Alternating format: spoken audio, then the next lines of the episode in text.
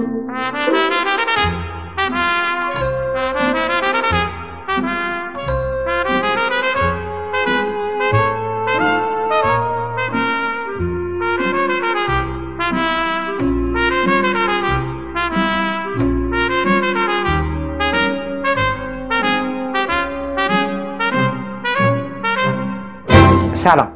من حامد صرافی زاده هستم و خوشحالم که شما شنونده مجموع پادکست های ابدیت و روز هستید.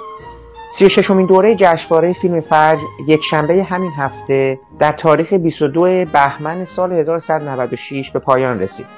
و اگر شما در طول جشنواره شنونده پادکست های ما بوده باشید متوجه شدیم که ما از این جشنواره برای شما گزارش های روزانه داشتیم. حالا که جشنواره به پایان رسیده همونطوری که قبلا هم وعده داده بودم در مجموعه گفتگوهای طولانی تر با برخی از منتقدان می‌خواهیم به کم و کیف برگزاری این جشنواره و فیلم های مهم به نمایش در اومده در اون با دقت و جزئیات بیشتری بپردازیم. مهمان این برنامه ما آقای محسن آذر از نویسندگان سینمایی و منتقدانی هستند که نزدیک به 20 سال هستش در این عرصه در حال نوشتن و ترجمه هستند. که شما دعوت می‌کنم به صحبت ایشان گوش کنید.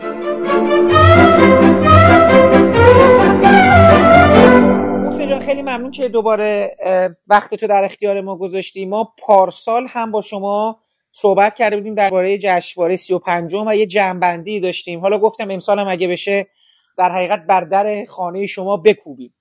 حالا اینو می‌خواستم ازت بپرسم. فکر می‌کنی حالا این یه سال که گذشت و من می‌دونم می‌تونیم خیلی راحت دوباره بگیم این حدیث هر ساله هست و نمی‌دونم چه و چه و چه و فرقی هم زیاد نمی‌کنه و اینا. ولی تو خودت تفاوتی واقعا حس کردی این جشنواره با جشنواره گذشته؟ حالا چه به لحاظ اجرای این جشنواره؟ که البته من می‌دونم شما سینمای مطبوعات باز هم نمیری و خب دلایل تو پارسال گفتی. چه به لحاظ اجرایی چه به لحاظ کیفیت فیلم هایی که داره انتخاب در حقیقت انتخاب شد یا فیلم هایی که بیرون مونده و اگر شما دیدی یه مقایسه تو ذهنت اگه بخواد شکل بگیره. فکر کنم از اینجا شروع کنیم ببینیم که کلا این جشنواره چطور بود به نظر تو. واقعیتش اینه که اگه بخوایم این یک سال رو در واقع در نظر بگیریم و ببینیم از پارسال تا الان چه اتفاقی افتاده توی مقایسه جشنواره سال قبل با جشنواره امسال به نظرم یه پسرفت خیلی اساسی داشتیم. یه سقوط آزاد در واقع اصلا. انقدری که آدم با خودش فکر می‌کنه که اگه قرار سال آینده وضعیت سینمای ایران این باشه چه بهتر که کلا در سینماها رو ببندن جشنواره رو سال بعدم تعطیل کنن و واقعا همه بشینن به این فکر می‌کنن که چه بلایی داره سر سینمای ایران میاد. و مشکل دقیقا از کجاست؟ چون هم سینماگرا به نظر میاد که واقعا یه جورایی دارن گور خودشون رو می‌کنن و مدام دارن بیکیفیت تر میشن پرتوقع تر میشن. و مدیران هم به نظر نمیاد که رغبتی داشته باشن به اینکه یه خود سینما رو در واقع جلو ببرن.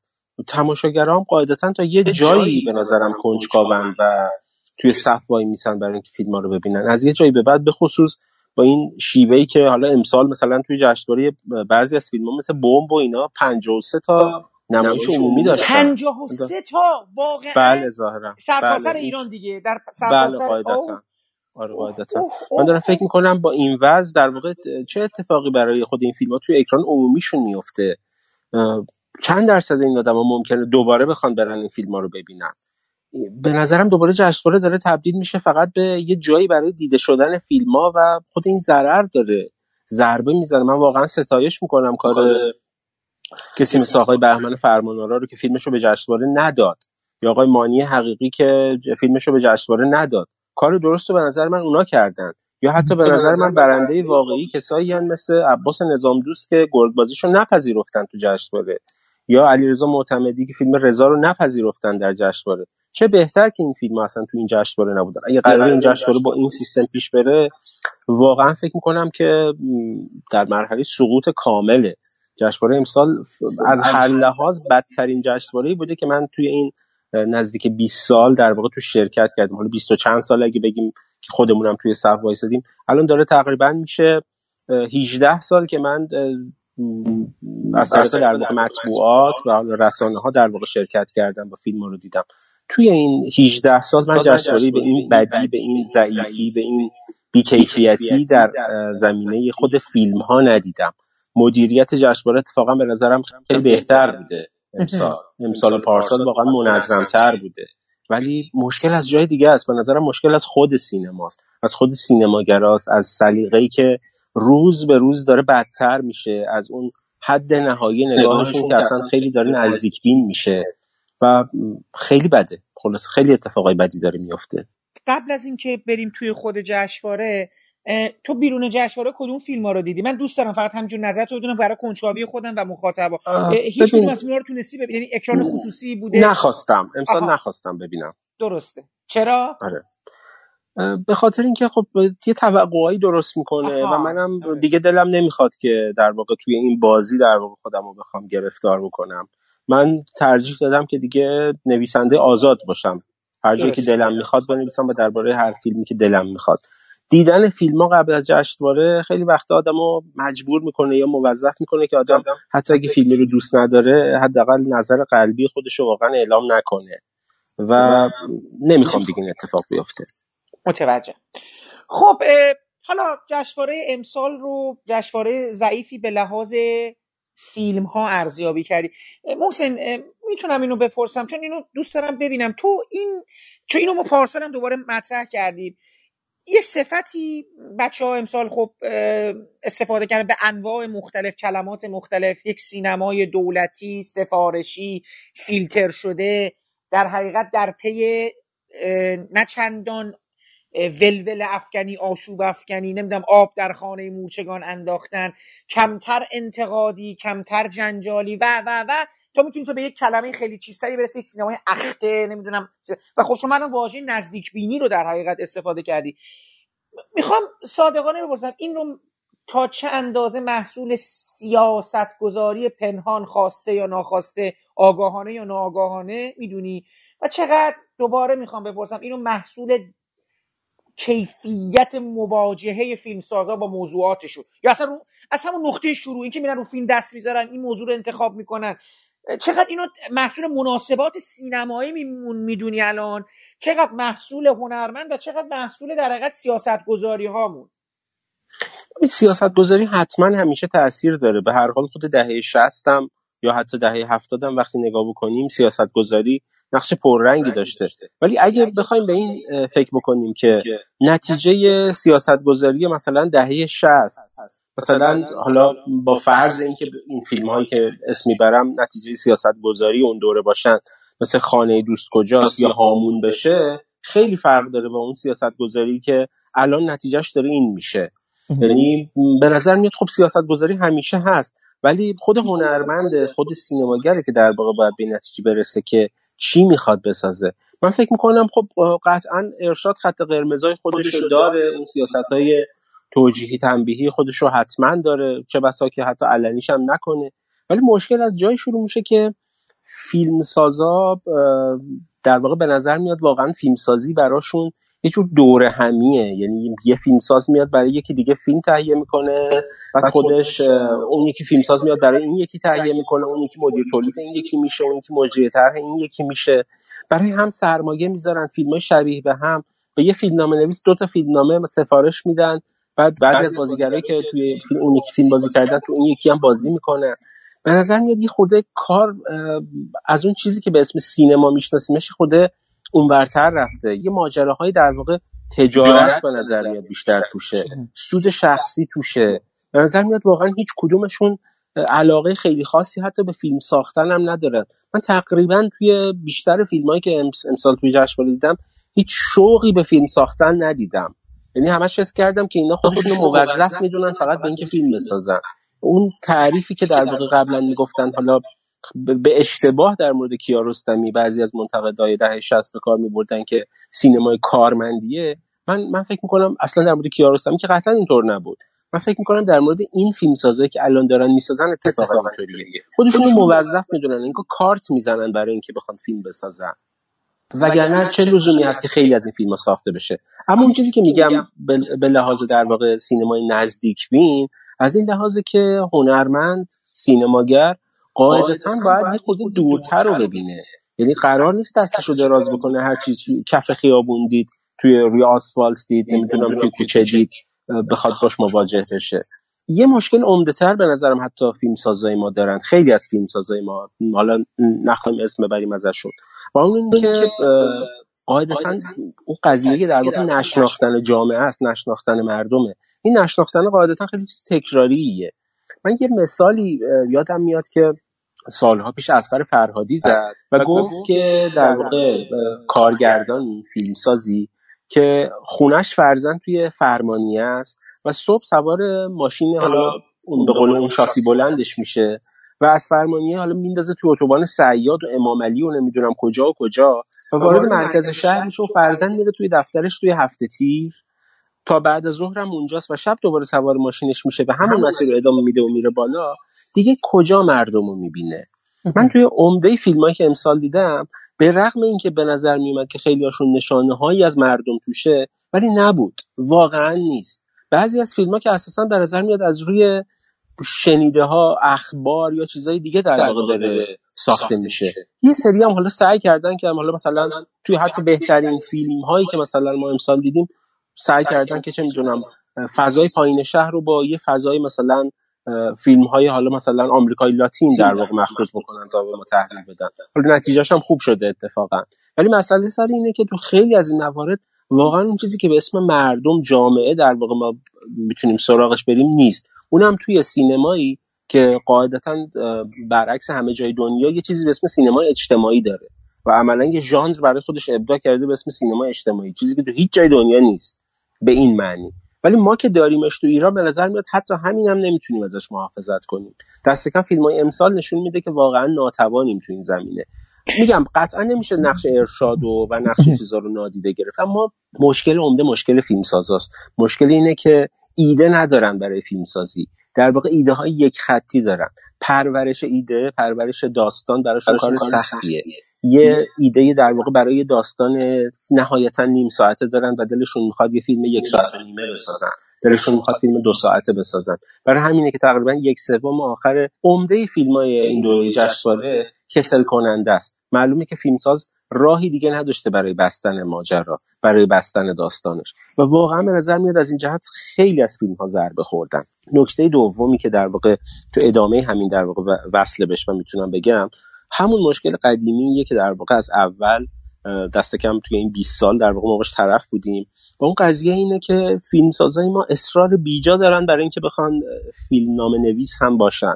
توی خیلی از موارد. فضیلتی انگار در فیلمنامه نویسی هست که در کارگردانی نیست. و برای همین سعی می‌کنند اون چیزی رو که خودشون به ذهنشون رسیده فقط خودشون روی کاغذ بیارن. و فکر می‌کنن هیچ کس جز خودشون نمی‌تونه این داستان رو اونطور که دلشون می‌خواد روایت کنه. نتیجهش میشه فیلمنامه های آبکی. نتیجهش میشه فیلمنامه هایی که دی... نه دیالوگای درست داره نه موقعیت های درست داره. هیچی توی اصلا از اول به نظر می‌رسه که خود فیلمنامه ها خیلی درب و داغونه خود فیلمنامه هاست که انقدر ضعیف در واقع پرداخت شده قاعدتا از روی هیچ فیلمنامه ضعیفی هیچ فیلمنامه خیلی معمولی نمیشه فیلم خوب ساخت. و این این مشکل به نظرم توی فیلم های انسان خیلی شدید تر از سالهای قبله. و واقعا به نظر میاد که اگه قرار اتفاق خوبی برای سینما ایران بیفته واقعا باید یه سری کارشناس در واقع فیلمنامه رو دست کم از جاهای دیگه وارد کنن بیارنشون تو ایران کارگاه آموزشی بذارن.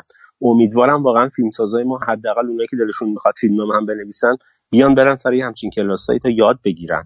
چون اون چیزایی که ما امسال دیدیم روی پرده نشون می‌داد که خیلیاشون از فیلمنامه هم درک درستی ندارن. به خصوص از چیزی که به اسم در واقع به عنوان یک سوم آخر در واقع پرده سوم در واقع فیلمنامه یا فیلم باید باش طرف باشه تو اون زمینه واقعا فیلمسازا کار اشتباه زیاد کرده بودن. خب تو صحبتات که اشاره کردی به اون پایین شهر و آمریکای لاتین و اینا فکر می‌کنم یعنی فکر می‌کنم که مطمئنم دیگه در مورد فیلم مقصای کوچک زنگ زده هومن سیدی داری صحبت می‌کنی؟ بله، محسن من بله. فیلم های قبلی سیدی رو دیدم. یعنی به خصوص اون اعترافات ذهن خطرناک من رو که واقعیتش واقعا دوست نداشتم. یعنی اون چیزی که تو فیلم های سیدی برای من همیشه یه خود اذیتم می‌کرد این بودش که تا اونجایی که امکان داشت احساس می‌کردم که این فیلمساز یک تجربه زیست شده خودش رو تبدیل به فیلم ها نمی‌کنه. فیلم ها محصول فیلم دیدن هست نه محصول یک دیدگاه یک نگاه یک یک جهان بینی که فیلمساز داره. در فیلمساز فیلمسازی می‌دیدم که دوست داره فیلم بسازه. دوست داره یعنی این عشق رو درش می‌دیدم. حالا آفریقا هم بود. من آفریقا رو هم ازش دیده بودم. آفریقا اتفاقا بیشتر دوست داشتم. یه خود اوریجینالیته بیشتری خیلی اصالت بیشتری داشت اون حتی ولی اونم بازم می‌تونستم نشانه‌های از فیلم‌های دیگه از سینمای آدمای دیگه ببینم توش. حالا اینجا برام کنجکاوم می‌خوام ببینم که فیلمساز چون الان تو احساس مثبتی داشتی دوست دارم حداقل با یه مثبت شروع کنیم. به نظر تو قدم رو به جلوی برداشته به نظر میاد که تو را یه خود تحت تاثیر قرار داده فیلم. حالا هر چی که هست درسته؟ بله من همه کار سیدی رو دوست ندارم. بعضی از فیلماتی که اصلا دوست ندارم از جمله خشم و هیاهوشو که با اینکه میفهمیدم که می‌خواست چیکار بکنه ولی به نظرم تجربه خوبی نبود. قطعا هنوز هم یه فیلمی مثل آفریقا توی کاراش نمونه بهتریه. یعنی به هر حال نمونه که واضحه که در واقع دنبال چی بوده. باز مثلا فیلم های دیگه ای داره که من هیچ وقت حتی حاضر نیستم دوباره ببینمشون. یه فیلمی مثل سیزده که به نظرم یه جور برداشت خیلی روشنیه از فیلم فصل باران های موسمیه بله. بله. و حتی حتی لوکیشن همونجاست و همون داستان یه شخصیت توی همون سن و سال. خب من ترجیح میدم فیلم مجید ورزگر رو ببینم. ولی تو این مورد به خصوص حس کردم و دست کم در مقایسه با چیزهایی که دیدم توی این دوره جشنواره که فیلمیه که واقعا نسبتا کامله. نمی‌تونم بگم فیلم خیلی کاملیه.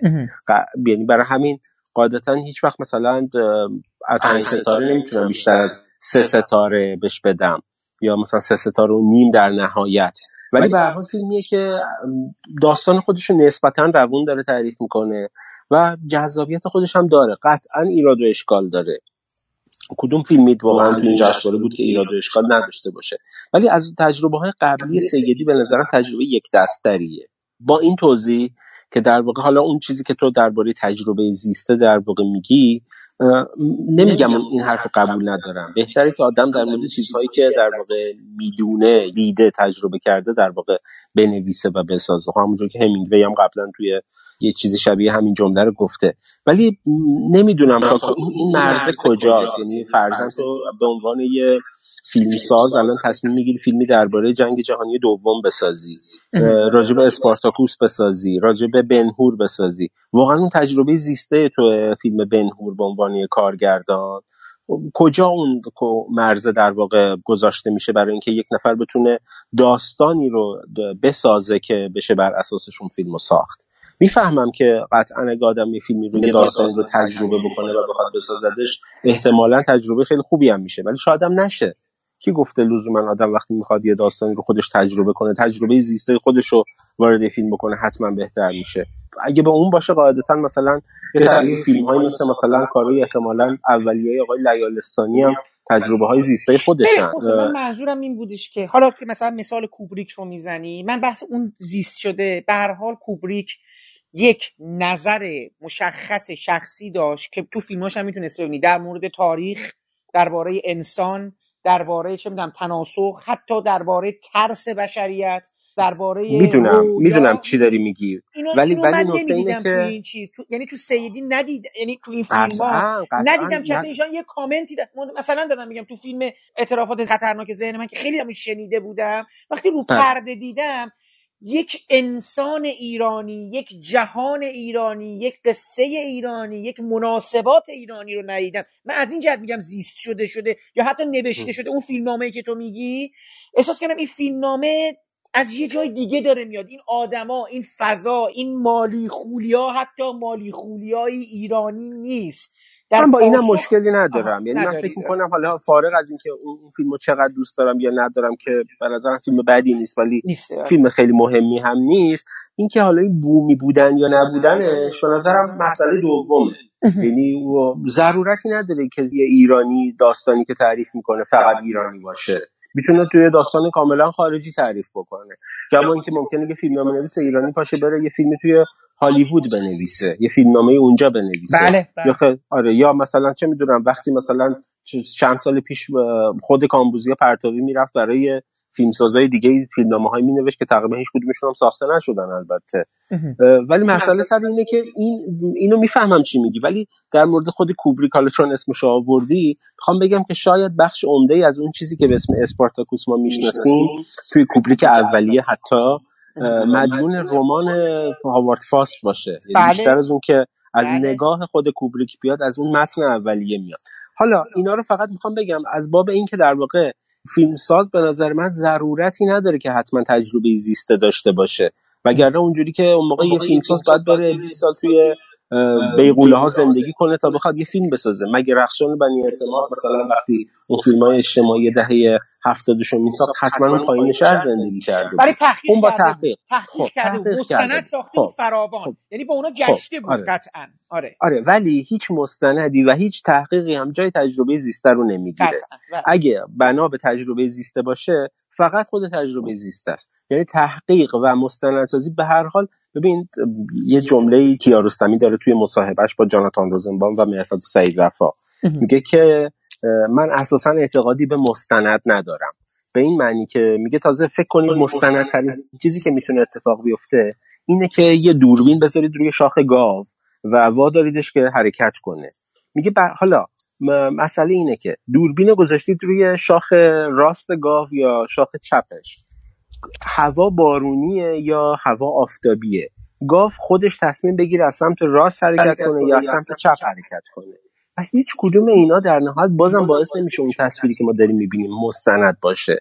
یعنی در نهایت هیچ چیزی به اسم مستند که وجود نداره. یعنی همه چی به هم یعنی خیلی پیچیده تر از اینه. می‌فهمم که تعریف کیارستمی می‌تونه صدای مستندسازا رو در بیاره. ولی کیارستمی اساسا اعتقادی نداشت به اینکه چیزی به اسم حقیقت رو میشه ثبت کرد.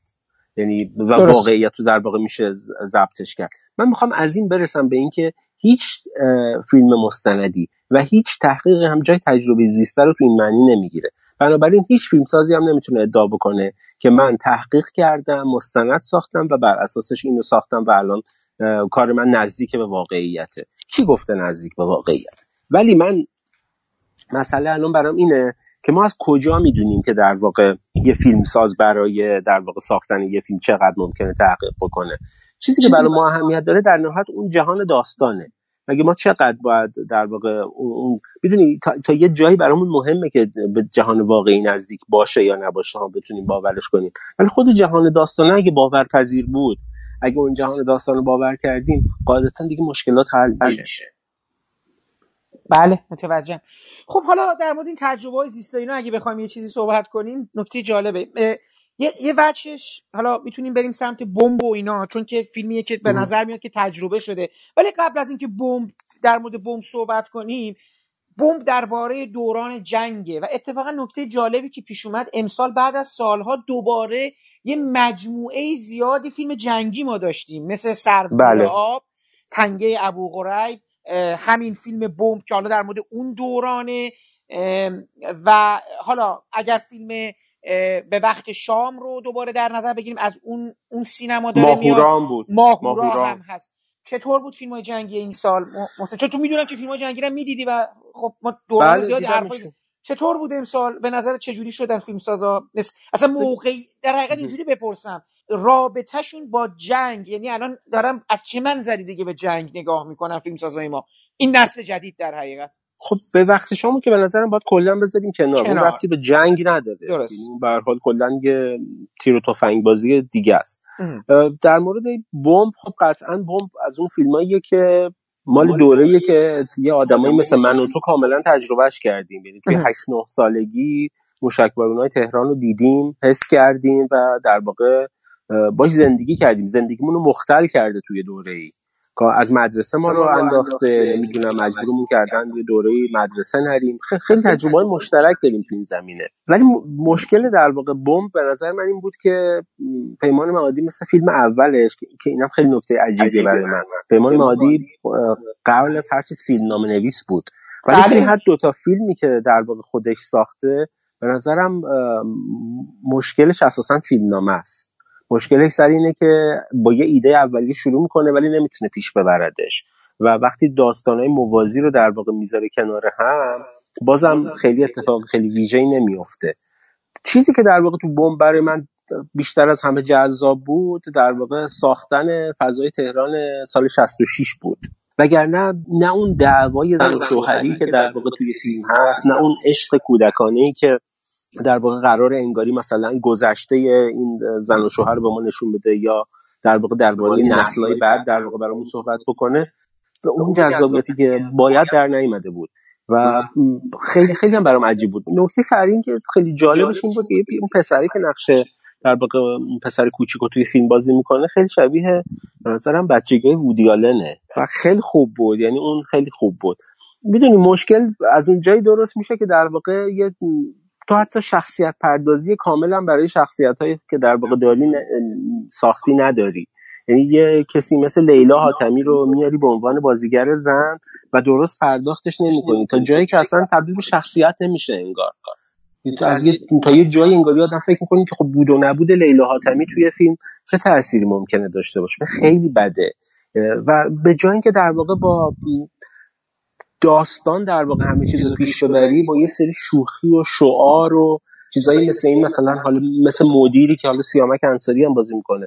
سر صف وایساده همینجوری داره شعار میده. یعنی مثلا حرفای اجمع اگر آمریکا بگن و بعد مثلا فوش بدن به صدام و نمی‌دونم صدام پوفیوز مثلا. چرا یه تهران رو زدی و فکر کردی کی هستی؟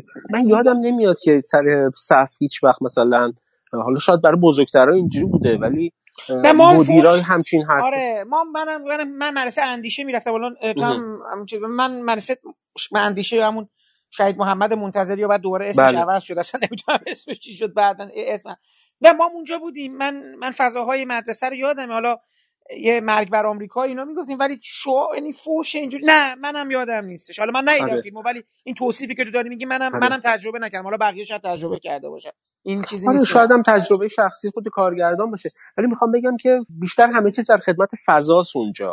یعنی مشکل در واقع فیلم بمب اینه که داستانی شکل نمی‌گیره و اون عاشقانه ای که در واقع توی عنوان دوم فیلمم هست به نظر من اصلا شکل نمی‌گیره. نمی‌گیره. یعنی در مورد بچهه که به نظرم اثر نادونیه واقعا و می‌خوره به در بسته و در مورد بزرگتران که خیلی چیز عجیبیه چون بخشای از فیلم کلا به نظر میاد هر تیکش از یه جایی گرفته. یعنی من واقعا وقتی مثلا اینا مدام توی تاریکی مثلا توی موشک بارون حاضر نیستن برن پایین و شروع می‌کنن از جایی با هم حرف زدن. آدم فکر می‌کنه واقعا داره داستان جونپالاهیری می‌خونه. به خصوص که ما پارسال هم فیلم ایتالیا ایتالیا رو داشتیم تو جشنواره. اونم باز بر اساس همین داستان بود.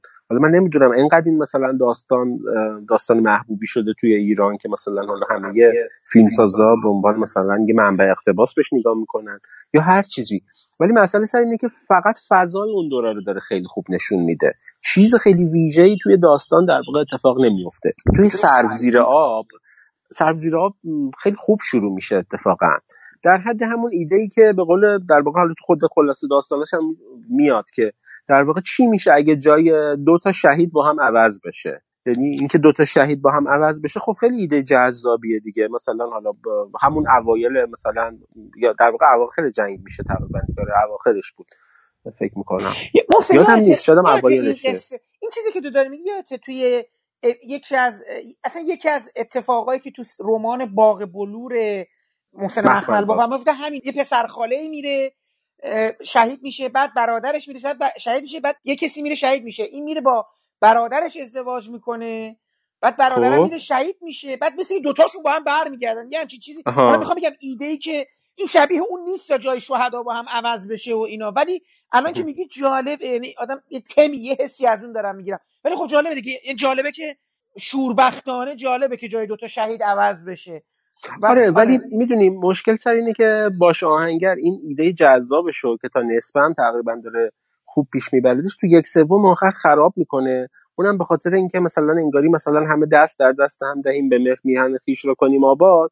یعنی مثلا برسیم به اینکه نمی‌دونم یزدی و نمی‌دونم لور نداریم نمی‌دونم مسلمون و زرتشتی نداریم. همه فرزندان این سرزمینیم و یهو شعار میشه دیگه. این تبدیلش می‌کنه به یه بیانیه پر از شعار این که مثلا ما همه مثلا برای وطنمون میجنگیم. بعدیش در واقع از این جهته که به نظر من حروم کرد فیلم خودشو. واقعا فیلم می‌تونست خیلی فیلم بهتر از این باشه. و اتفاقایی که در واقع تو فیلم میفته تو این سالهای در واقع سینمای جنگ ایران به نظرم کم دیده بودیم شبیه شد به خصوص خود پرداختن به همچین قضیه خود جرأت و جسارت می‌خواد که شاید فقط کسی مثل مثل باشه آهنگر که تجربه فیلم های جنگی مثل مثلا ملکه و اینا رو داره مثلا حاضر یعنی بره سراغش و خطرش رو به جون بخره. اما این فیلم های دیگه مثلا مثل ماهورا به نظرم کلا فیلم های اشتباهی توی زمینه سینمای جنگ. با اینکه در واقع ته فیلمه به ما نشون میده که ماجرا واقعی بوده ولی یه, یه, یه موزل خیلی عجیبی داره و اون اینکه شخصیت های فیلم عربن و با هم گاهی عربی حرف می‌زنن. گاهی با لحجه عربی فارسی تهرونی حرف می‌زنن. یعنی فیلمساز معلومه که میترسیده از اینکه بخواد مثلا فیلمش رو با زیر نویس فارسی بخواد نشون بده و مخاطب فیلم رو در واقع از دست بده. واسه همین یه جاهایی فکر کن مثلا حتی تو عراق مثلا عراق اول جنگ یعنی قبل از جنگ چند روز قبل از جنگ. فکر کن مثلا یه ایرانی و یه عراقی دارن با هم حرف می‌زنن. هم فارسی تهرونی دارن حرف می‌زنن با لحجه عربی هم عربی. خیلی داستان عجیب و غریبی از این جهت که حروم کرده فیلمش رو طبق معموله در واقع فیلم های جنگی این دوره که ماجرای در واقع یه تنه انگاری جلوی عراقی ها وایسادن و نجات دادن حالا یه بخشی از در واقع ایران رو مثلا حالا خواسته تصویر کنه ولی فیلم به در بخوری واقعا از کار در نیومده. قطعا صحنه های تاثیرگذار داره توش مثل همه فیلم های جنگی دیگه. ولی ولی واقعا معلوم نیست برای چی ساخته شده. یعنی مشکل در واقع این فیلم اینه که اگه ساخته نمی‌شد هم اتفاق خاصی نمیافتاد. خب تنگه ابو غرب که خیلی میگن بعضیا می‌گفتن دانکرکی شده. حالا ما که از اون فیلم تاثیر نگرفت چون داشته فیلمو میساخته فیلم داشت تازه اکرام می‌شده اینا. چطور شد محسن به نظر تو؟ چون من و تو یعنی می‌دونم تو هم مثل من من, یادم ما حالا اینجا وسط یه خاطره میگم. من و شما با هم دیگه رفتیم و فیلم یادم با هم هیوا رو دیدیم. یادم حتی تو فیلم نجات یافتگان. اینا رو که دارم میگم فیلمایی که جنگ و ضد جنگن. فضاسازی عجیبی دارن. و خب سفر به چذابه اینا برای من هنوز فیلمای خیلی مهم سینمای جنگ ما هستن که انرژی زیادی در ساختشون. و در آوردن فضا و گیر انداختن تو تو یک مخمسه جنگی به خرج دادن. حالا من این فیلم ندیدم ولی ضد جنگ ترین فیلم سینمای ایران هست به یه تعبیری. چطور شده تنگه ابو غریب به نظر تو؟ من فیلم تنگه ابو غریب دوست ندارم. به خاطر اینکه به خاطر اینکه خیلی از کارهای توکلی رو دوست دارم. واقعیتش اینه که خیلی دلم می‌خواست فیلم بهتری از آب در میومد می‌فهمم که طرفدارای فیلم چی رو دوست دارن. ولی من فکر می‌کنم که توکلی توی این فیلم بیشتر از اون که در واقع دنبال فیلم سازی باشه دنبال برکشیدن توانایی خودش رو کارگردانی بوده. و این موقعی که آدم می‌خواد فیلم جنگی بسازه به نظرم نتیجه معکوس میده. موقعی که داشتم فیلمو می‌دیدم داشتم به دوستای بغل دستیم توی سینما که با هم چهار پنج نفری در واقع داشتیم فیلم می‌دیدیم گفتم که این کارگردانیه که خط باریک قرمز ترانسمالیک رو دوست داره و همزمان سفر به چذابه هم دوست داره و علاوه بر اون نجات سرباز رایان هم دوست داره. توی فیلم های جنگی به هر حال این مسئله همیشه هست که هر چقدر تیر و تفنگ بیشتر شلیک بشه و هرچی بیشتر آدما کشته بشن دیگه خود آدم کمتر دیده میشه توشون. دیگه قدسیت آدم یا مقام آدم بودن دیگه در واقع به چشم نمیاد. دیگه آدما تبدیل میشن به یه تیکه های گوشتی که جلوی توپ هم اینجوری میرن و منفجر میشن. از یه جایی به بعد در واقع توی فیلم توکلی به نظر این اتفاق داره میفته. دست به تجربه خیلی عجیبی زده توکلی. از این جهت که فیلمنامه به معنی متعارفش به نظر میاد نداشته یا سعی کرده داستانش رو به معنی متعارفش در واقع تعریف نکنه. لحظه هایی که انگار آدما داره شونه هاشون به هم می‌خوره و داستان از این آدم به آدم بعدی در واقع داره منتقل میشه. با اینکه چند تا آدم به نظر میاد اصلی توی در واقع فیلم هستن ولی هیچ کدومشون واقعا شخصیت اصلی نیست. شخصیت اصلی ظاهرا همون تنگی ابو قریبیه که در واقع بازم یه جورایی میشه گفت نمیبینیمش. خیلی ازش اسم فیلم شاید به معنی سر در نمیاریم. ولی در واقع مشکل سر اینه که توکلی خیلی دلش می‌خواسته توانایی کارگردانی شو توی صحنه های انفجار توی صحنه که خیلی هم طولانی خیلی طولانی مدام در واقع تیر و تفنگ داره شلیک میشه و آتیش از چهار جهت داره میباره رو سر رزمنده هایی که در واقع توی فیلم هستن. و خود آدما به نظر این وسط از دست رفتن. به خود آدما نیستن. قطعا کارگردانی صحنه خیلی جذابه. ولی خب کارگردانی جذاب صرفا دلیل خوبی نیست اینکه با یه فیلم خوب طرف باشیم. برای من توکلی کارگردانی بود که حتی از فیلم اولش پا به رهن در بله. پرسه درمه اینا آدمی بود که به نظرم شخصیت پردازی توی کاراشو خوب انجام می‌داد و بلد بود شخصیت ها رو درست بسازه. حتی توی یه فیلم شلوغی مثل فیلم قبلیش در واقع من دیگو مارادونا اونجا به نظرم با اینکه خیلی جمعیت زیادی رو در واقع به عنوان شخصیت های داستان شخصیت های فیلمش در نظر گرفته بود این شخصیت پردازی سر جاش بود. اما الان نیست. الان مسئله سر اینه که دیگه اینجا شخصیت پردازی در کار نیست. آدما هستن و نیستن. و این بودن و نبودنشون خیلی فرقی نمی‌کنه. انقدری که من تماشاگر می‌تونم بعضی شخصیت ها رو اصلا برای خودم حذف کنم. بگم که اگه این شخصیت نباشه چه اتفاقی میفته هیچی. هیچ اتفاقی نمیفته خب بریم سر یه فیلمسازی که دوستش داشتیم و سالهای اخیر من حداقل دیگه دوستش نداشتم اینو دیگه همه شنیدن. فکر کنم تو هم همینجوری باشه. به وقت شما چطور بود؟ اینم ذکر کنم. من دیشب یه چیزایی راستش رو بخواد دیگه نمی‌فهمم. محسن خاتمی کیا رو. من اینو دوست دارم از منتقدا و کسایی که باش همراه بودن چیز کنم. می‌فهمم دیشب داره خاتمی کیا به چی اعتراض می‌کنه ولی دیگه این حجم یعنی می‌دونی چجوری؟ یه فیلم سازیه که تو اگه می‌فهمی تو اگه می‌فهمی به چی اعتراض می‌کنه به منم بگو. نه نه نه. ببین احتمالا آقای کارگردان از این که توی تلویزیون یک دو سه اصلا ده نفر اومدن آقا توی جشنواره فیلم شما رو چیز کردن. من احساس می‌کنم این کارگردان قاعدتا بعد از این همه فیلم ساختن بعد یعنی هم مردم هواشو داشتن هم ارگان ها بهش بودجه رو که خواستن تا اونجایی که شده دادن هم تقریبا جلوی بیشتر فیلماش غیر از موج مرده و خب حالا به رنگ ارغوان و حالا البته خب سه تا فیلم توقیفی هم داشت دیگه حالا اینم یعنی چیزم نکنم یعنی اغراقم نکنم. تا اونجایی که شده باهاش راه اومدن بودجه داشته سلام و سلوات بوده فیلماش میره روی جلد آخه نه واقعا. ببین مسئله سر اینه که اگه یه فیلمش در واقع تو این سال نمایش داده نشده اونم فیلم گزارش یک جشنه به نظرم آبروی خودش رو حفظ آره، کردن با نمایش ندادنش. آره. چون اون فیلم اگه نمایش عمومی میداشت آبروی خود کارگردانش می‌رفت. می‌رفت. حالا اینو دارم میگم به حال کارگردان چیز شده. آخه بعد کارگردان دیگه شعنش. بابا نه سیمرغ به خدا مهمه نه این جایزه بگیره آدم نگیره به خدا نه رستگاری داره.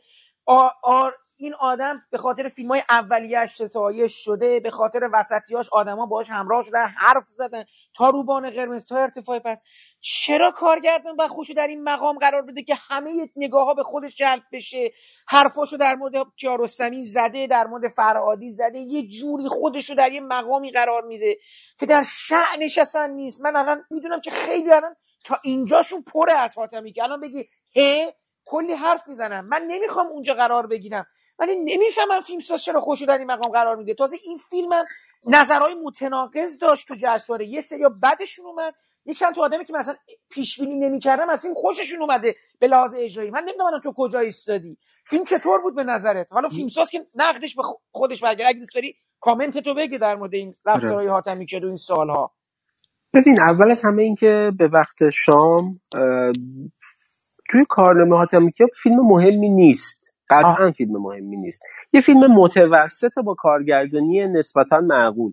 قاعدتا کسی که از دهه 60 داره فیلم می‌سازه اگه الان به این مرتبه کارگردانی نرسیده باشه جای سوال داره. بله. بعد از این همه سال و با وجود همه امکانات در واقع تکنیکی که در اختیارش هست و پول کلون پول به هر حال خیلی از موارد رو می‌تونه در واقع حل بکنه. می‌تونه در واقع ببین به هر حال سر فیلم چه در واقع حاتمیکیا امکاناتی در اختیارش گذاشته شده در اختیار هیچ کارگردان دیگه نذاشته بودن. الان هم همین اتفاق افتاده. یعنی به هر حال فیلم فیلم خیلی کارگردانی شده ایه ولی دقیقا ضربش هم از همینجا خورده. یعنی ماجرا اینه که آدما روی هوا یعنی به هر حال بخش عمده فیلم داره رو هوا میگذره. یعنی حالا خب صحنه های حالا مثلا دا حالا توی هواپیما یا هواپیمایی که تهش باز شده نمی‌دونم آدم پرت کنن بیرون یا داعشیا. خیلی از این چیزا در واقع حالا مدیون در واقع امکاناتی که در اختیارش بوده.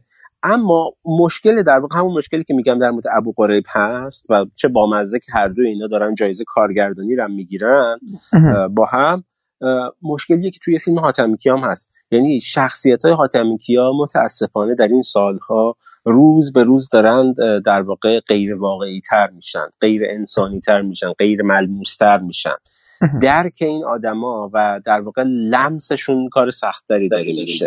حالا کاری نداریم به اینکه حتی مثلا توی همچین فیلمی برها پدر و پسر رو یه خود آدم باید انتخاب دقیق تری بکنه دیگه. حالا هادی حجازی فر چهار سال فقط بزرگتر از بابک حمیدیانه اگه اشتباه نکنم. یه خود عجیبه که اینا پدر و پسر باشن با هم. ولی حالا اینم یه مسئله شاید نباشه ولی مسئله سر اینه که ما این آدما رو نه اینا رو درست می‌تونیم درکشون کنیم چون نه با هم درست حرف می‌زنن. نه اون داعشی ها رو. داعشی ها که واقعا تصویر خیلی کاریکاتوری در واقع شدن از یه جهت حتی به نظرم بهترین صحنه های فیلم حالا شاید خود اقراق‌آمیز باشه حرفم صحنه هایی که بر اساس فیلم های خود داعش در واقع ساختهشون یعنی اومده صحنه های مثلا سربریدن داعش رو بر اساسشون یه یه بخشی از فیلم ساخته. که حالا مثلا چه جوری اون فیلم ها ساخته میشن. اون صحنه ها به نظرم خیلی جذاب تر در اومدن. اینکه آدم یه فیلمی بسازه در مورد آدم هایی که روی اعتقادشون وایستادن و پای اعتقادشون هستن و حاضرن برای مثلا مملکتشون یا حالا برای دینشون یا برای هر چیزی در واقع کارهای بزرگ بکنن و اصلا آدمای جذابی نباشن و اتفاقا داعشی ها جذابتر در بیان به نظرم یه خود نقض قرضه یعنی درسته که میگم داعشی و کاریکاتوریان ولی آدمای جذابتری شدن. یعنی یه مثلا یه ابو بلژیکی داره که مثلا از اینه که فیلم سازی بلده مثلا تو کار مثلا تبلیغات داعشه. یعنی مثلا فیلم می‌سازه براشون. تیزر می‌سازه. مثلا یه ابو خالد هست که کلا مثلا بی اعصابه مسئلهش حتی اینه که می‌دونی یعنی این این قضیه در واقع خطکشی که می‌ذاره بین این دنیای دو قطبی که در واقع برای خود خاتمی یا و اساسا هر فیلمساز دیگه تو این رده مطرحه که خب حتما بهتر از من. می‌دونی که میگن اینا مال ما قبل دنیای مدرن دنیای مدرن این خطکشی رو نداره. این سیاه و سفید و مثلا حالا حد مثلا علاش توی داستان گویی و مثلا سینما میشه جیمز باند. این خوب و بده اینجا هم حتی هست. حتی در مورد داعش هم در واقع داره مثلا داعش خوب و بد می‌سازه برای ما. داعش مثلا مسلمون عرب سوری مثلا آدمیه که وقتی قول میده و قسم می‌خوره به قرآن رو حرفش میمونه. ولی مثلا داعش مثلا چچنی و داعش مثلا بلژیکی و مثلا انگلیسی و اینا روی هیچ قسم و آیه هم مثلا نمیمونن. مثلا خب حرف خودشون هم زیر پا می‌ذارن. دوگانهه در واقع باز روی اینم داره تکرار میشه. بدون اینکه در واقع بازم کمک بکنه.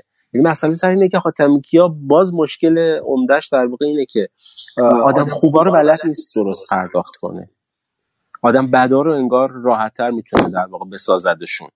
می‌دونی همون جوری که مثلا خیلی ها اگه یادت باشه مثلا همون موقع سر آژانس شیشه هم می‌گفتن گفتن خب که چی؟ حاج کاظم خیلی آدم غیر منطقیه. اون سلحشوره که آدم می‌تونه درکش کنه و بفهمه که یه آدم منطقی آدم درستیه.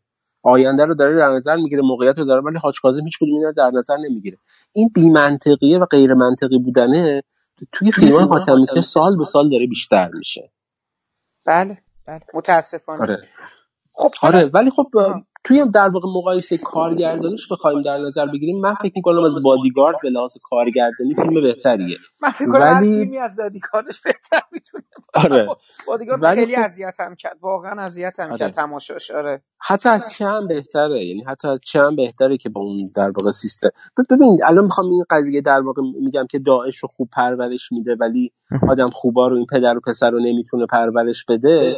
تو مقایسهش کن با اون فصلی که مثلا توی فیلم چه در واقع چمران داره با اون کرده در واقع صحبت, صحبت می‌کنه. آره. اون موقع که اونا دارن با هم صحبت می‌کنن به نظر میاد که حق با در واقع اون کرده است دیگه. اون خیلی آدم منطقی و درستری به نظر می‌رسه تا چمران آره. این مشکلیه که کماکان داردش. یعنی نمی‌دونم دلش با اوناست نمی‌دونم.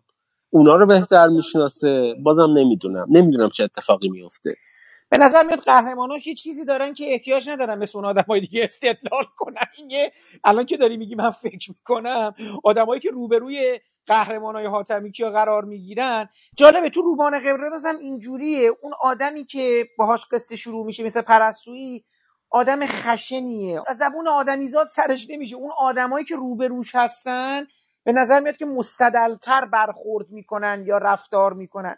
ولی محسن واقعا سالهاست من خیلی بعید می‌دونم دیگه حاتمی که دیگه اصلا بتونه برگرده به یه جهانی مثل روبان قرمز از یه جهت. و از اون مهمتر به نظرم فیلم خاکستر سبزه که فکر کنم من تو خیلی دوتامون دوستش داریم.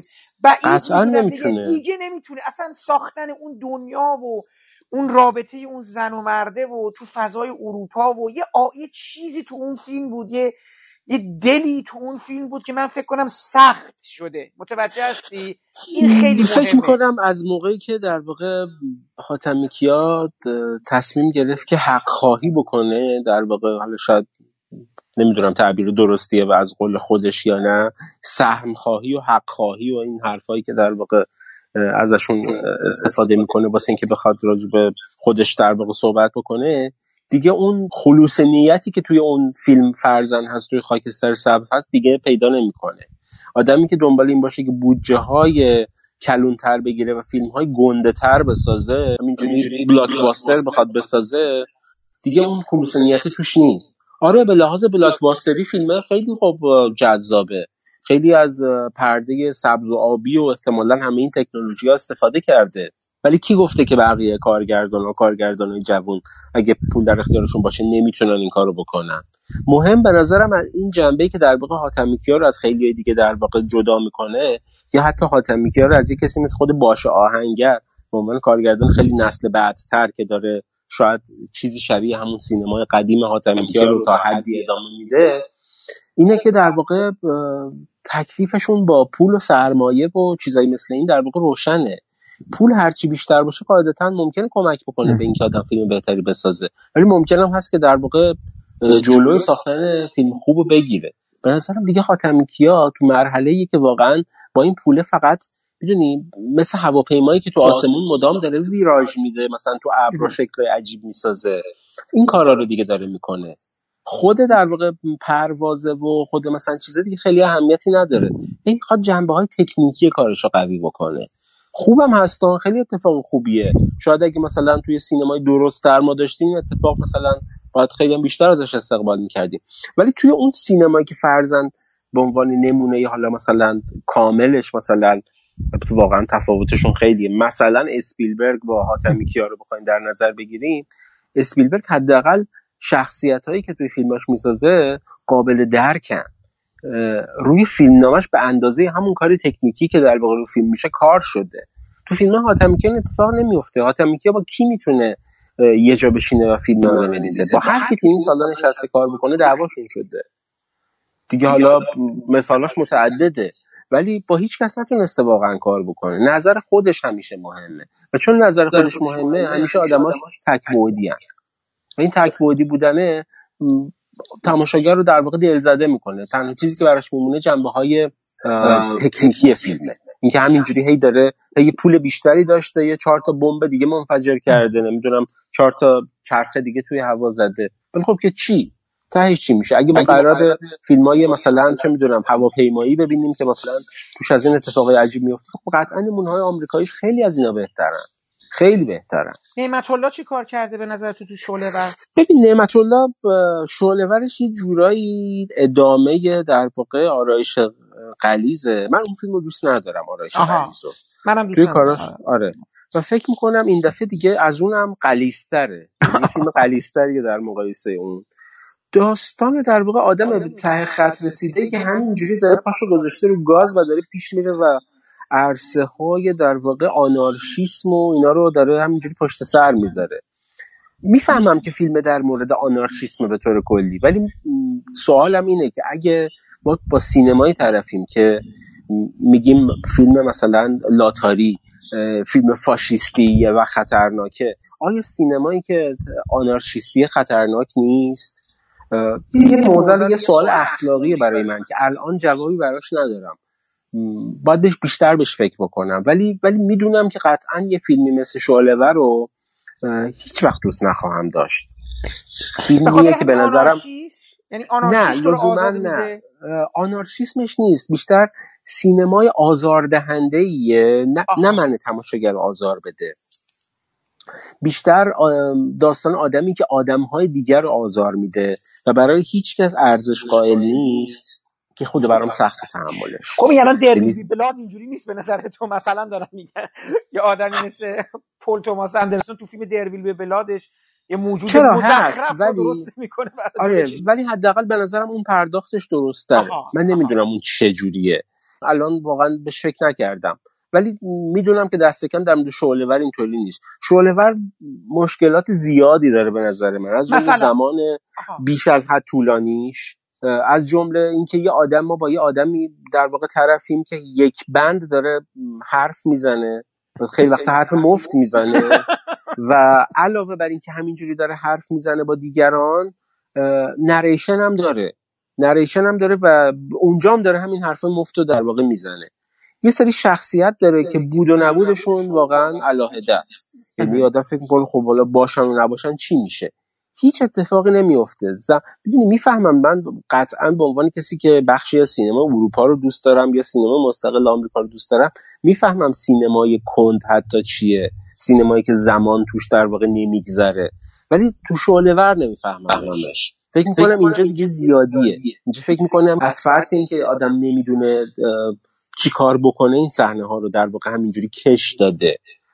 فیلمی نیست که من هیچ وقت دوباره به این زودیا بخوام ببینمش. حتی بعید می‌دونم برای اکران عمومیش بخوام تماشاش بکنم. من آرش قلیزم همون یک بار تو جشنواره دیدم. بس بود برام. پس خیلی اذیت شدی. خب یکی دیگه فیلم های آزاردهنده امسال مثل اینکه لاتاری بوده. اون چقدر تو رو اذیت کرد؟ ببین لاتاری به عنوان یک فیلم متوسط من قبولش می‌کنم ولی فقط برای یه فیلم خیلی متوسط. ولی فقط برای یه بار دیدم. یعنی فکر می‌کنم که خب مهدویان واقعا با ماجرای نیمروز رفت رو پله که موجبات سقوط خودش رو در واقع فراهم بکنه یعنی بعد از تج... بعد از یه تجربه مثل ایستاده در قبار طبیعی بود که یه کارگردان اگه گوش بالاتری داشت باید یه فیلم بهتری میساخت. ولی ماجرا نیمروز قطعا اینطوری نبود. و لاتاری دقیقا مشکلش همون مشکلیه که با ماجرای نیمروز هم در واقع میشه داشت. اول از همه در واقع قضیه دوربینشه. یعنی تو وقتی یه فیلمی می‌سازی که می‌خوای یه فیلم در واقع قدیمی یعنی یه در واقع یه داستانی آدم قدیمی رو در واقع یه آدم تاریخی رو با یه سری صدا و اینو بازسازی بکنی طبیعیه که دوربینت می‌تونه شبیه دوربین مستند باشه. اینو میگیم که حالا توی ماجرای نیمروز هم مثلا حالا خواسته داستانی مستند مثلا بسازه. ولی دیگه اینجا چرا؟ اینجا هم یه سری جاهایی دوربینه خیلی شبیه همون دوربین فیلم قبلیه. بیشتر به نظر میاد که دوست داشته. فقط. مثلا احتمالاً ازش بپرسیم. بلده میشه حالا شاید آره. ولی مسئله سر اینه که تو وقتی یه داستانی می‌خوای بسازی که درباره یه دختر و پسریه که در واقع حالا مثلا پسر عاشقه دختر است و دختر حالا ماجراشو اصلا می‌دونی دیگه. ولی مسئله سر اینه که خب خب این داستان رو به شیوه واقعا درستش واقعا می‌تونی تعریف بکنی. ضرورتی نداره اینقدر دور خودت بچرخی تا بخوای مثلا آدمای دیگر رو واردش بکنی. اما مشکل اصلی من باش اینه که اگه این فیلم درباره نسل جدیدیه که توی ایران دارن شکل می‌گیرن نشون میده که این نسل جدید که اگه ساعد سهیلی به حال قرار نقش این پسر رو که بازی کرده به عنوان آدم نمونه ای در واقع نسل جدید باشه آدمایی که دهه 60 و 70 فرزند به دنیا اومدن هیچ کاری بلد نیست و هیچ کار مهمی نمی‌تونه انجام بده مگر اینکه یه هادی حجازی فری که قبلا توی جنگ و جبهه بوده مثلا حالا میگن موجیه حالا ما مربی فوتبال مثلا چیه مثلا اون کنارش باشه و یه حمید فرخ که هست. انگار با بودن فقط این دو نفر کنارشه که دو طرفش قرار بگیرن و بتونن پیش ببرنش و بتونن در واقع راهو بهش نشون بدن محافظت کنن ازش. انگار قهرمان های فیلم های قبلیش میان به کمک قهرمان جدید فیلمش. آره. به نظر میاد که هیچ آدم دیگه نمی‌تونه غیر از این دوتا نمایندگی کنه. خیلی نکته جالبی اینه که تو میگی. آره آره. ببین مسئله سر اینه که به نظر میاد جوان های بی ارزه که بدون بزرگترهایی که در واقع یک دوره تاریخی رو در واقع ماجرای سهمگین تاریخی رو پشت سر گذاشتن راست و چپ خودش رو تشخیص نمیده. حالا اون ایده در واقع قیصر بازی و ایناش که دیگه اصلا به نظرم بماند. اون که اصلا خیلی به نظرم ایده عجیب و غریبیه. که آدم بخواد الان هم مثلا همون مدلی باشه که مثلا مسئله یه واسه خودش. ولی مسئله به نظر من در بیشتر اینه که تو الان به عنوان یه کارگردان جوان داری داستان جوانی رو تعریف می‌کنی که واقعا بیورزه است. و فقط بزرگترها می‌تونن دوتا دستشو بگیرن و مثلا به سلامت ردش کنن. وگرنه خودش هیچ کاری نمی‌تونه بکنه. خب دو سه تا فیلم دیگه هم بوده که من در موردشون خوب و بد شنیدم. یکیشون امیر بود. امیر چطوره؟ شنیدم جز فیلمایی بوده که یه مقدار فاصله می‌گیره تو این مجموعه فیلمایی که من امیر رو کامل ندیدم. 20 دقیقه دیدم و راستش نتونستم طاقت بیارم. آره. چرا؟ مشکلش این ببین خیلی فخر فروشی داشت توی کارگردانیش و به خصوص قاب بندیش. یه جور عجیبی بود. من نمی‌تونستم طاقت بیارم همچین فیلمی رو. به نظرم میومد که اون قاب بندیه به شخصیتاش نمی‌خوره. نمی‌دونم. برای کامل ندیدمش نمی‌تونم نظر بدم در موردش. عرق سرد چطور بودش؟ ببین عرق سرد. من فیلم قبلی سوید بیرقی رو دوست داشتم. یعنی من به نظرم تجربه جذابی بود. تجربه عجیب و غریبی بود به هر حال. توی نگیم سینمای مینیمالیستی اسمشو که قطع قطعا نیست ولی تجربه سعی می‌کرد شبیه باشه به اون حالا خود آبستروار هرچی ولی عرق سرد متاسفانه در حد فیلم متوسط رو به خوب میمونه. از باب اینکه حرفاشو تو مرحله حرف نگه میداره. به عمل تبدیلشون نمی‌کنه توی فیلم. یعنی عمده چیزهایی که در واقع فیلمساز دلش می‌خواسته بگه فقط دلش خواسته و گفته. ما توی فیلم خیلی نمیبینیمش. و نمی‌دونم شاید به دلیل اینکه در واقع فیلمساز مرده و زن نیست و سوژه اصلی در واقع زنه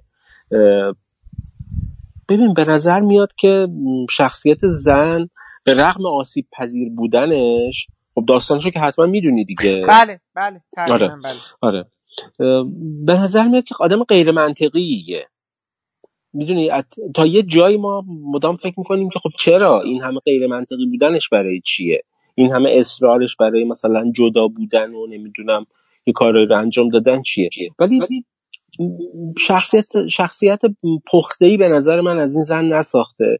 و یه مسئله اساسی تر در واقع باش دارم.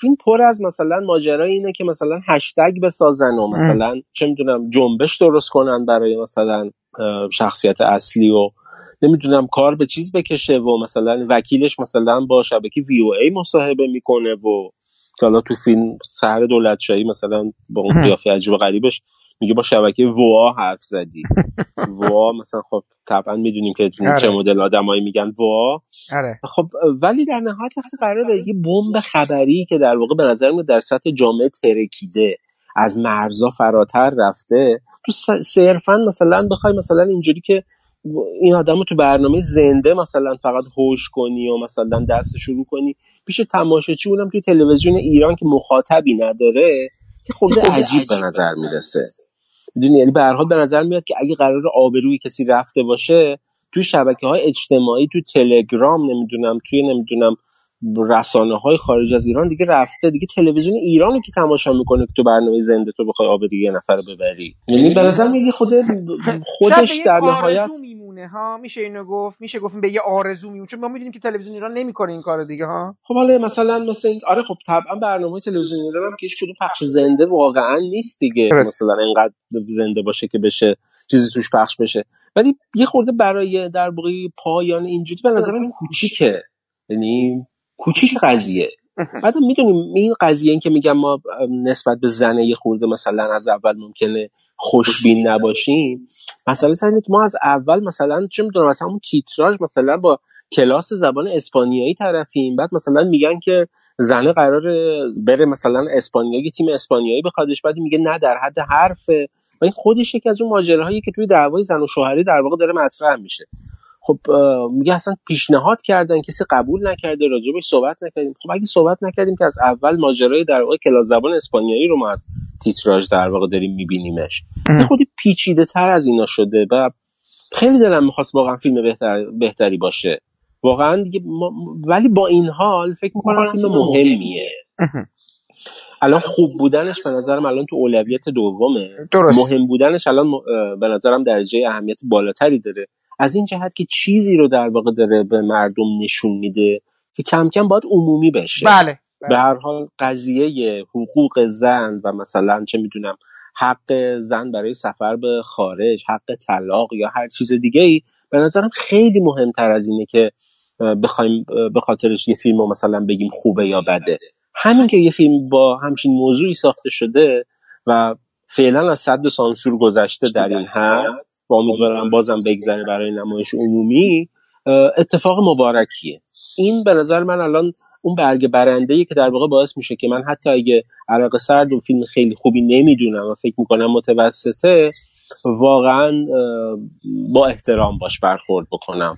و احتمالا از کسایی که بعدا ممکنه فیلم وقتی نمایش داده میشه بخوام که حتما برن فیلمو ببینن و دیدنشون بقیه توصیه کنن. از این باب که ممکنه توی ذهن بعضیا در واقع گشایشی در واقع ایجاد محسن از فیلم های دیگه که مونده حالا نمی‌دونم کدومش یعنی دوست داری صحبت چون برای فیلم زیاد بوده. من اصلی ها رو گفتم ولی مثلا سوء تفاهم بله. معتمدی یا مصادره کار کسی. مصادره رو ندیدم. مصادره و کار کسی رو ندیدم. ولی سوء تفاهم ببین فیلم مثل همه کارهای معتمدیه. یعنی نکتهش اینه که با یه ایده فلسفی شروع می‌کنه. به خصوص تو این مورد که اصلا با بودریار شروع می‌کنه و با قضیه وانوموده. ولی واقعا قضیه وانموده رو چقدر ممکنه آدم بتونه یه فیلم درباره وانموده بسازه با اکبر عبدی این سالها و مریلا زارعی و باقی دوستان. یه خود عجیبه. ببین انقدر فیلم پیچیده شده تو ذات خودش خب؟ می‌فهمم که خواسته چجور کمدی بسازه. ولی انقدر فیلم پیچیده و عجیب و غریب شده که تقریبا از بازی خیلی از بازیگرای فیلم میشه فهمید که خودشون نفهمیدن دارن چی بازی می‌کنن. به نظر میاد کارگردانم خیلی دلش نمی‌خواسته یه چیزایی رو براشون در واقع توضیح بده. یه جور فیلم در فیلمه.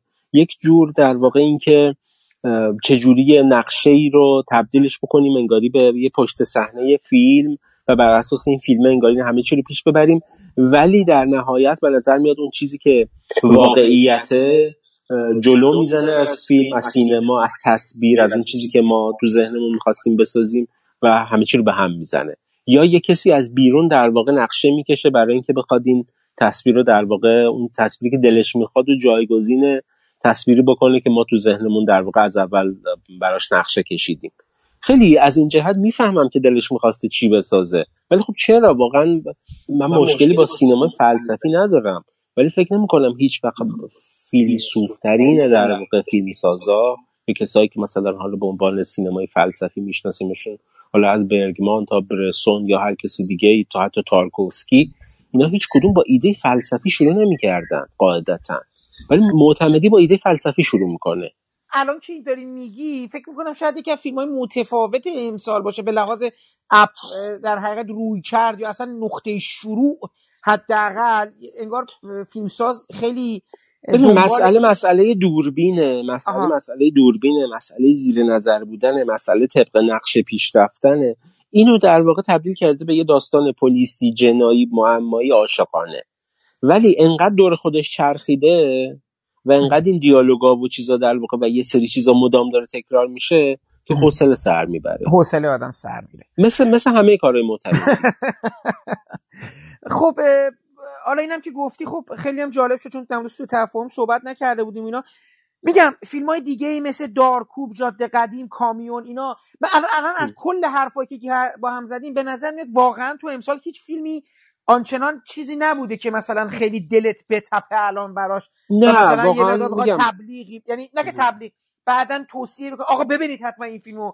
بماند که اگه 50 تا سه تا اکران در فیلم جشنواره گذاشته باشی که برید حتما فیلم ها رو ببینید و اینا. آره آره اون که در مورد بمب که تقریبا آره. مطمئنم که اینجوری بوده. ولی خب چون همینجوری گفتی ببین دارکوب مسئلهش اینه که دارکوب هم در واقع از اون فیلمایی که به نظر میاد که بناش اتفاقا روی تحقیق توی جامعه بوده.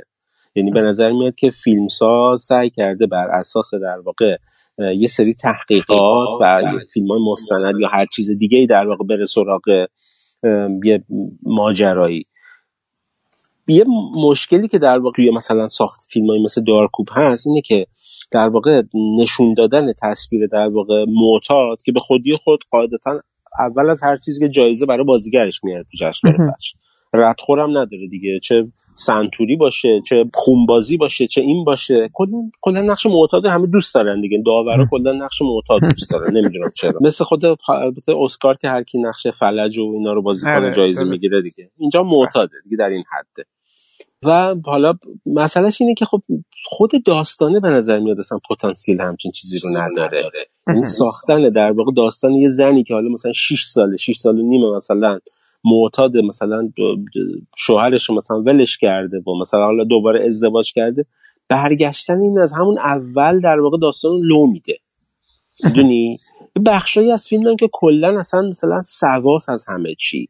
این نظر میاد یه داستان فریای اون وسط داره شکل می‌گیره که به نتیجه نمی‌رسه.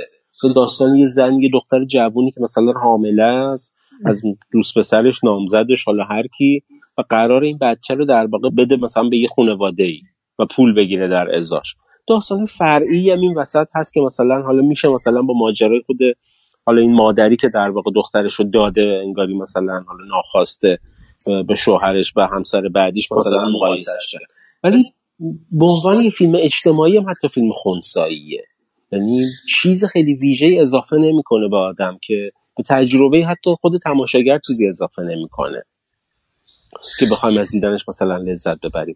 بعد از دارکوب یه فیلم دیگه هم گفتی. چی بود؟ جاده قدیم بود و کامیون بودش. حالا جاده قدیم که نمی‌دونم. جاده قدیم از اون فیلمایی که واقعا نمی‌دونم چرا ساخته شده.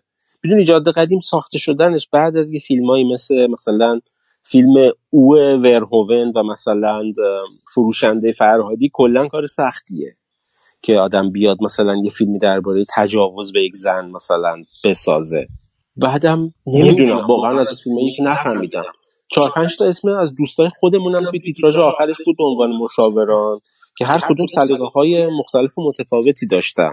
من داشتم فکر می‌کردم که هر کدوم این اگه سلیقه خودش رو اعمال کرده باشه به فیلم خب آره ممکنه که در نهایت همچین فیلمی شده باشه. ولی نمی‌دونم. واقعا از فیلمایی که نفهمیدم. ولی کامیون. واقعا کامیون بهترین فیلم رو بگیره؟ کامیون؟ نه واقعا نه. اصلا بهترین فیلم کامی... امسال چی بود به نظر تو؟ اصلا داشتیم بهترین فیلم نداشتیم. نه آره. بهترین فیلم به نظر من نداشتیم. ببین کامیون مسئلهش اینه که یه فیلمنامه که خیلی واضحه که این فیلمنامه رو سالها پیش نوشته. پرتوی. و الان تو این زمونه ای که یهو حالا پول پیدا کرده یا مثلا اسپانسری پیدا کرده یا تونسته به حال یکی رو بزنه واسه فیلم ساختن به این فکر کرده که خب, خب من به خاطر داعش یه بخش داعش بهش اضافه می‌کنم. و طبق معمول حالا فیلم های این دوره جشنواره یهو از همون اول حالا یه کامیون کرد ایرانی توی کردستان عراق و قرار حالا یه عروس ایزدی و با بچه کوچیکش و با برادر شوهرش که نوجوانه برداره بیاره ایران. که بگردن دنبال مثلا یه شوهر در واقع زنی که اسمش بروژه معلومم نیست کجاست. ولی نکتهش اینه که هیچ چیزی در این سفر چیز ویژه نیست. تنها چیز ویژه خود فیلم واقعا بازی سعید آقاخانی که به نظر من چهار ستاره بود. در نقش یه کرد اولا یعنی واقعا اگه کسی حواسش نبود که این سعید آقاخانیه با فکر می‌کرد که این یه کرد کامل مثلا که اصلا بازیگر نیست. خیلی خوب بود. خیلی خوب بود واسه این کار خب می‌دونی که این نقشیه که قرار بوده به روز وسوقی بازی کنندش دیگه. آه آره. این اصلا قول قرارش هم گذاشته بودن خب طبق معمول نشده دیگه. ولی فقط همین. وگرنه توی ببین تفکرش به نظر من یه خود کهنه است زیادی کهنه است. وارد شدنشون به تهران دقیقا مشکل مثلا یه فیلمایی مثل فیلمای آقای شهبازی رو داره. که مثلا توی دربند و باقی این فیلم های آخری که در واقع داره می‌سازه تهران یه جای مخوفیه با همون تصور قدیمی که آدما یا خیلی خوبن یا خیلی بدن. هیچ آدم حد وسطی در واقع به نظر میاد وجود نداره. یعنی فکر کن مثلا اینا دنبال بروش دارن میگردن یه جا میرن یارو براشون توی مثلا بقالی نوشابه باز می‌کنه و بستنی میده بهشون. یه جا هم یه سری با چوب حمله می‌کنن بهشون میزننشون. مثلا میگن این زن یزیدی رو مثلا بگیرید. حد وسطی نداره. دیگه آدم خوبه خوبه کامل نیکی کریمی اون وسط که نمی‌دونم خوندی در موردش یا نه. جای... نقش خوبی. آره. یعنی بازی خوبی آره. نداره. نمی‌دونم حالا چقدر اون که اون که سالهاست اینطوری. ولی فکر کن این کامیون می‌زنه به ماشین BMW خانم نیکی کریمی و خانم نیکی کریمی رو صندلیش بیهوش میشه. حالا پلیس بیاد و مثلا خود بعد به هوش بیارنش و اینا. بالاخره رضایت میده که مثلا چیز نگیره و اینا. بعد یهو متوجه میشه که این زنه مثلا کرد و کرد ایزدیه و اینا. سوال اینه که این داعشی ها با شما چرا این کارا رو می‌کنن؟ این خیلی سوال عجیبیه. وقتی از یه زن بخوایم بپرسیمش از یه زن ایزدی که چرا داعشی ها با شما این کارو می‌کنن؟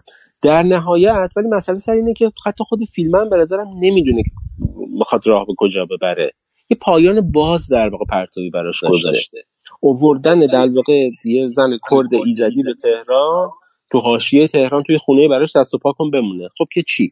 در نهایت فیلم برای چی در واقع اصلا یه همچین داستانی رو تعریف کرد؟ یه سفر بیهوده ای در واقع ما توش اسیر میشیم و گرفتار میشیم. سفر به هیچ نتیجه ای نمی‌رسه. و می‌فهمم که بخشی از تاریخ سینما فیلم های سفرن و توشون لزوما آدما به مقصدشون نمی‌رسن. آلیس در شهرهای مثلا وندرز قطعا یکی از بهترین نمونه هاشه ولی خب من یه فیلم آرژانتینی هم دیدم. ببین جالبه حالا اینکه داری میگی. من امیدوارم امیدوارم پرتوی این فیلم رو ندیده باشه. و با الهام از این فیلم. تو اون فیلم خیلی جالبه. اونم داستان یه راننده کامیونه.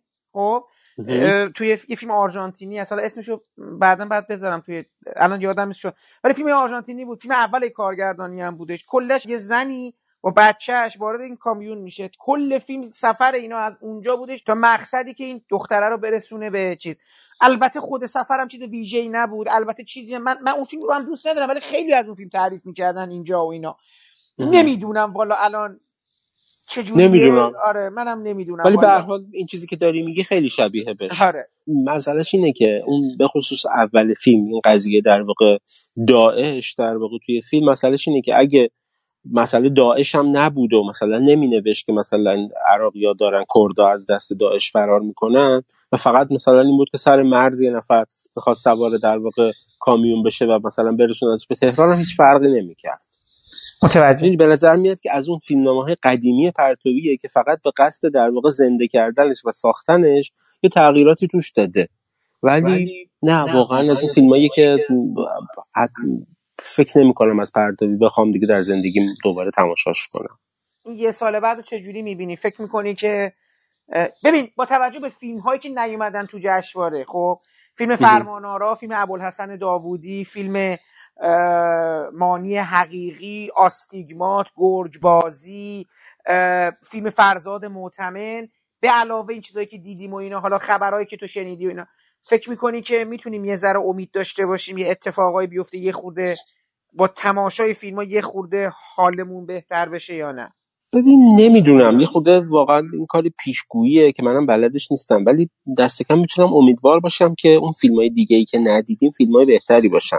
وگرنه حتی اگه قرار باشه فیلم های پرفروش چیزایی مثل همین مصادره باشن که من ندیدم. ولی شنیدم که خیلی ریتم کندی داره. یا مثل این فیلم رضا مقصودی باشه که دیدمش خجالت نکش. خجالت نکش خیلی فیلم عجیبیه. ببین یه کمدی نمی‌تونم بگم کاملا سطح پایین ولی تا متوسط میاد و بالا پایین میشه. به یکی از آیتمای در واقع شبکه روستا بی خود شبیه ولی مدل مدرن شدهشه. فکر کن فیلمی که مثلا با دهه هفتاد سال هفتاد و دو داره شروع میشه این که مثلا تو دوره هاشمی رفسنجانی مثلا می‌گفتن که آقا دو تا بچه بسه این مثلا سه تا پسر داره بی اجازه زنش میره وازکتومی می‌کنه. و مثلا 20 سال بعد سال 92 احمدی نژاد داره میگه که بچه هرچی بیشتر بهتر یارانه هم میدیم. این مثلا بی اجازه زنش دوباره میره وازکتومیشو برمیگردونه و زنش حامله میشه. این شروع فیلمه در واقع. و تو واقعا فکر می‌کنی که ببین یعنی سطح دغدغه واقعا در حد شبکه روستاست دیگه یعنی چیزی بالاتر از این نیست. ولی خب اون وسط می‌خواد نیشاش هم بزنه نمی‌تونم مسئله نمی‌تونم یارانه و اینا رو می‌خواد بگه. یکی مثلا هشت تا بچه داره همینجوری داره می‌ذاره بی برنامگی و برنامه هایی که آره. نه شروعش معلومه ولی... نه پایانش معلومه ولی اگه قراره آره ولی اگه قراره در واقع مثلا کمدیای ما اینا باشه یه خورده اون موقع ترسناکه ماجرا. یعنی باز میشه مثلا مثل اون من سالوادور نیستم و اون چیزایی که اون شکلی در واقع ساخته شده بود خب اونا که دارن میفروشن دیگه. آره میگم یعنی همونا در نهایت. اینا دیگه فروختن بله، دیگه بله. حسابی دیگه. من تو ایران خب، بودم داشتم اینا رو پخش می‌شدن اصلا محسن جان تیزرها رو می‌دیدم. اینو من نمیگم فیلم رو ندیدم ولی تیزرها رو می‌دیدم. حس خوبی نداشتم. یعنی احساس می‌کردم داره بهم توهین میشه. اون تیزر داشت بهم توهین می‌کرد. حالا خب همینه. فیلم ندارم اصلا هم- حالا. ببین نکته اینه که واقعا اگه بخواد حال و روز سینما ایران الان اینا باشه خب طبعا می‌تونیم بگیم که اصلا حالش خوب نیست. اصلا حالش خوب نیست. حالا مثلا فیلم داوودی هم با اون چیزایی که من شنیدم در موردش خیلی فرقی نمی‌کنه. یعنی یه خورده اونم سعی کرده کمدی کاملا بفروش بسازه. یعنی در حدی که ممکنه حتی دو قسمتیش کنه. انقدر متریال داره براش که خب. ممکنه دو قسمتش بکنه. ولی خب اگه ایناست که نه واقعا نه. یعنی در مورد حالا مثلا یه فیلمایی مثل مثلا فیلم مانی حقیقی یا فیلم فرمانارا یا مثلا فیلمای جوان طرایی که ساختن حالا حداقل آدم می‌تونه امیدوار باشه که چیزایی طرفی که واقعا فیلمن واقعا سینمان حالا ممکنه کیفیتاشون بالا و پایین باشه فیلم خوب باشن یا متوسط باشن. ولی مگر اینکه واقعا اتفاقای دیگه تو این مدت افتاده باشه یا فیلم های دیگه همین الان مثلا داره کلید می‌خوره یا توی یک دو ماه دیگه مثلا یا تا بعد از عید در واقع شروع بشن. خب اون اگه مثلا ساخته بشه احتمالا واقعا با یه فیلم طرفیم. واقعا یه چیزی ممکنه به سینمای ما اضافه بشه. ولی تو حالت عادی فکر نمی کنم سال خیلی خوبی داشته باشیم. قطعا. سال پرفروشی داریم با این کمدیا دیگه کلا سینما ایران تضمین شده است توی فروش یعنی سالن سینما دیگه تعطیل نمیشه فکر می‌کنم. ولی اون چیزی که ما به اسم سینما میشناختیمش واقعا به نظر میاد که نیست.